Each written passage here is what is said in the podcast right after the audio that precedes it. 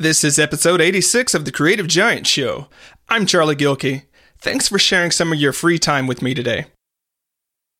A lot of our decisions revolve around enhancing our own freedom. The challenge is that there are two distinct kinds of freedom that are often in tension and lead us to making decisions that keep us from flourishing and being our best selves in the world. In today's solo riff, I'm going to explore the two concepts of freedom and how they lead to different outcomes. Welcome to the Creative Giant Show, where we go behind the scenes about what it means to live a life full of creative and professional success. Creative giants are talented, renaissance souls with a compassion fueled bias towards action. Now, here is your host, Charlie Gilkey.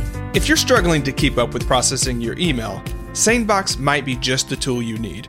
It has saved me hours of time each month and the amount of peace of mind I get from it is priceless. SaneBox sorts through your email and moves all of the trivial stuff into a different folder so the only messages in your inbox are the ones you actually want to see. Aside from removing all of the junk so you can focus on the messages that matter, there's this great feature called the black hole. Move an email into that folder and you'll never hear from the sender again. One and done, just how we like it. Because email can be such a bear and keep you from finishing the stuff that matters, we worked out a great deal for our listeners.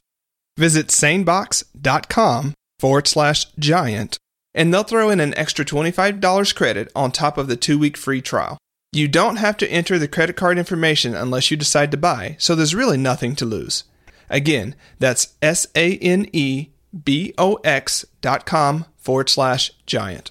Have you ever made a choice to increase your freedom only to figure out that you were no happier after you had it? Or have you ever found that you've been the most happy in the times in which you were least free? If so, you've experienced the reality of there being two kinds of freedom. Negative freedom is about being free from interference or constraints. Positive freedom is being free to self actualize. We can be free from interference, but be unable to self actualize, just as we can be self actualizing in the very times in which we don't have a free range of choices. Failing to grasp this important distinction can cause undue disruption or loss of positive momentum in our lives and businesses. It can cause undue disruption as we make choices that end up diverting energy from our progress for no end good. It can cause a loss of positive momentum because momentum largely comes from finding what's working and intentionally doing more of it. If we're confused or unclear about what working looks like, it's hard to do more of it in an intentional way. Not only are the two concepts of freedom distinct, but they often hang in tension with one another experientially. Boundary issues often are a result of the two concepts in conflict. At last, that to be human is to be in a state of grappling with and resolving tensions. Better together.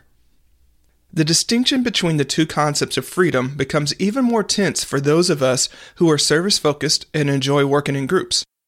If we push the limits of negative freedom, we exclude ourselves from the possibility of working with other people towards a common good. To work with others is to open yourself up to interferences and inconveniences. If a key member of your group is available for something you need only at a particular time and making progress on that goal is a condition for your self realization, you've got to show up then too. That limits your ability to be somewhere else doing something else. To work with and serve others, you give up something else.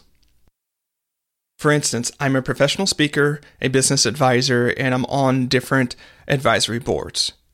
In one view, I'm required to be there, and I can't do other things that I might have wanted to do. But in the truest view, I'm thriving and doing exactly the things with the exact type of people I want to be spending my days with. Why on earth would I try to limit those possibilities? Wanting more than a lifestyle of freedom and travel. This is where I so often don't resonate with the starting point for many discussions on entrepreneurship or starting a small business. The focus is almost exclusively on becoming more free in the negative sense. All too often, people want to quit their jobs and start a business so that they can be more free. They don't want to commute, they don't want to have a boss, they don't want to work certain hours. In short, they want to be free from interferences and inconveniences caused by employment. Please know that, as Pam Slim has said, hating your job is not a business plan. It's relatively simple to satisfy those conditions. Quit your job. Unless you're independently wealthy or have someone that will provide for your wants and needs, you'll soon find that you have other inconveniences, like sleeping under bridges and finding food. Those who have started their business quickly figure out that starting your own business is not a way to avoid interferences and inconveniences. For business owning comes with a much larger host of interferences and inconveniences than you might think. The chief difference is that you have a choice about the interferences and inconveniences you want to face. That picture of someone sitting by themselves on a beach doing nothing doesn't call to me. Nor does traveling, holing up in a cave and writing, or many of the other things that the aspirational market gets sold on. At least it doesn't now, and that's precisely the point. Do those things for a little while, and you might find yourself in a similar position of meh. Give me a group of friends who can both play and work together, and I'll buy that ticket. In a similar vein, lifelong bachelors and bachelorettes are often bachelors and bachelorettes because they want to be, air quotes, free. Sure, they're free from distractions, but what about the good parts of growing together with a romantic partner? To be clear, I'm not saying that everyone should want the same things. Angela and I have decided not to have children because we're not absolutely sure we want kids, and that seems like something you want to be damn sure about before getting into it. We're quite aware that having children has made other people's lives complete and given them richer meaning. We're doing pretty well on those fronts, though, so we don't see the need to change. Different folks, different strokes. The distinction between positive freedom and negative freedom isn't new. That problem of divergent wants and needs turns out to be a big problem when you look at what to do with groups of people. Ideal versions of states and groups get us into the realm of social and political philosophy. Let's head there for a bit, since I first started thinking about all of this while I was doing graduate studies in philosophy. In 1958, Isaiah Berlin shared an influential philosophical lecture called Two Concepts of Liberty, which later became one of the pillar discussions in last century's discourse on political philosophy. It illuminated that the concept of liberty carried with it a negative conception and a positive conception. Negative liberty was about non interference from outside agents, whereas positive liberty was about self realization. Berlin showed that the political conditions to satisfy negative liberty were relatively straightforward, but setting up a state that allowed for positive liberty was anything but because of the biases we all carry with us about what types of self there is to be realized. Throughout history, political power has been used to force people into some type of ideal in the name of positive liberty or freedom. If only people were more educated, more virtuous, or more reverent, they wouldn't need to be, air quotes, forced. More insidious versions of this very thought hold that it's not coercion if it's for their better good. The challenge is that, though it's a simple matter to satisfy the conditions of negative liberty, few people want to live in that type of society. It doesn't allow for government sponsored schools, well structured road networks, fire departments, libraries, parks, or museums, to name a few things. As soon as you take resources from someone in order to fund something for the state or individual's good, you've interfered with them. By the way, this is by no means meant to be a definitive discussion of these concepts. If this wets your whistle, find a graduate course in political philosophy at a university near you. Studying political philosophy is also a lens for studying individuals. The same problems that show up when we talk about ideal states come up as tensions within us as individuals.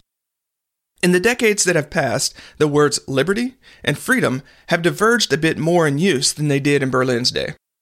Liberty has taken a decisively political connotation, and freedom is used more broadly when talking about individuals. Regardless of this divergence, the lines between negative freedom and positive freedom remain the same. What constraints will give you the most positive freedom? Negative freedom gives us a baseline for survival and a basic set of living options. Positive freedom, on the other hand, is what we care about because it's where we move beyond surviving and toward thriving. Flourishing in this way requires a lot of challenging choices and daring greatly largely because the simple answers and safe choices are not what make life the rich adventure that it is. Freedom shares the same relationships with constraints as creativity does with structure. The right measure of the one augments the other. For instance, being bonded, i.e., constrained, to a particular community enables you to have a relationship of reciprocal evolution with it. The more you dig in and support it, the more the community pushes you toward your being your best self and supports your doing so. Flitting from one community to another means you're associated with a lot of people, but never in real community with them. Similarly, having a job that taps into your talents, bumps you into the right people, and removes concerns about finances may set the conditions such that you have a broader impact on the world rather than doing it alone in your own business. Entrepreneurship and owning a business aren't for everyone. Not because some people can hack it and some people can't, but because some people's self actualization is enhanced by having the right job. It doesn't matter how fast you're moving down a given road if it's the wrong road for you in the first place. Since the freedom constraint relationship appears to be a metaphysical dyad like possibility and actuality, we can apply it to businesses as well as to people. Picking a business strategy or model and sticking with it enables more positive freedom for your business. Figuring out which assumptions are both critical and true for your business, i.e., the true constraints of your business, and systematically addressing those give you constructive buckets in which to channel you and your team's creative energies. All of this is to say that, despite the fact that we may often think that freedom is intrinsically valuable, Deeper reflection will show that it's usually only instrumentally valuable for other purposes. A better question than how can I be more free is what conditions enable me to thrive and what do I need to do to get them in place? Let's pick up that question on another day. And until next time, stand tall. Thanks for listening to the Creative Giant Show. To find more tools and inspiration for creative giants, head on over to productiveflourishing.com. Stand tall, creative giant.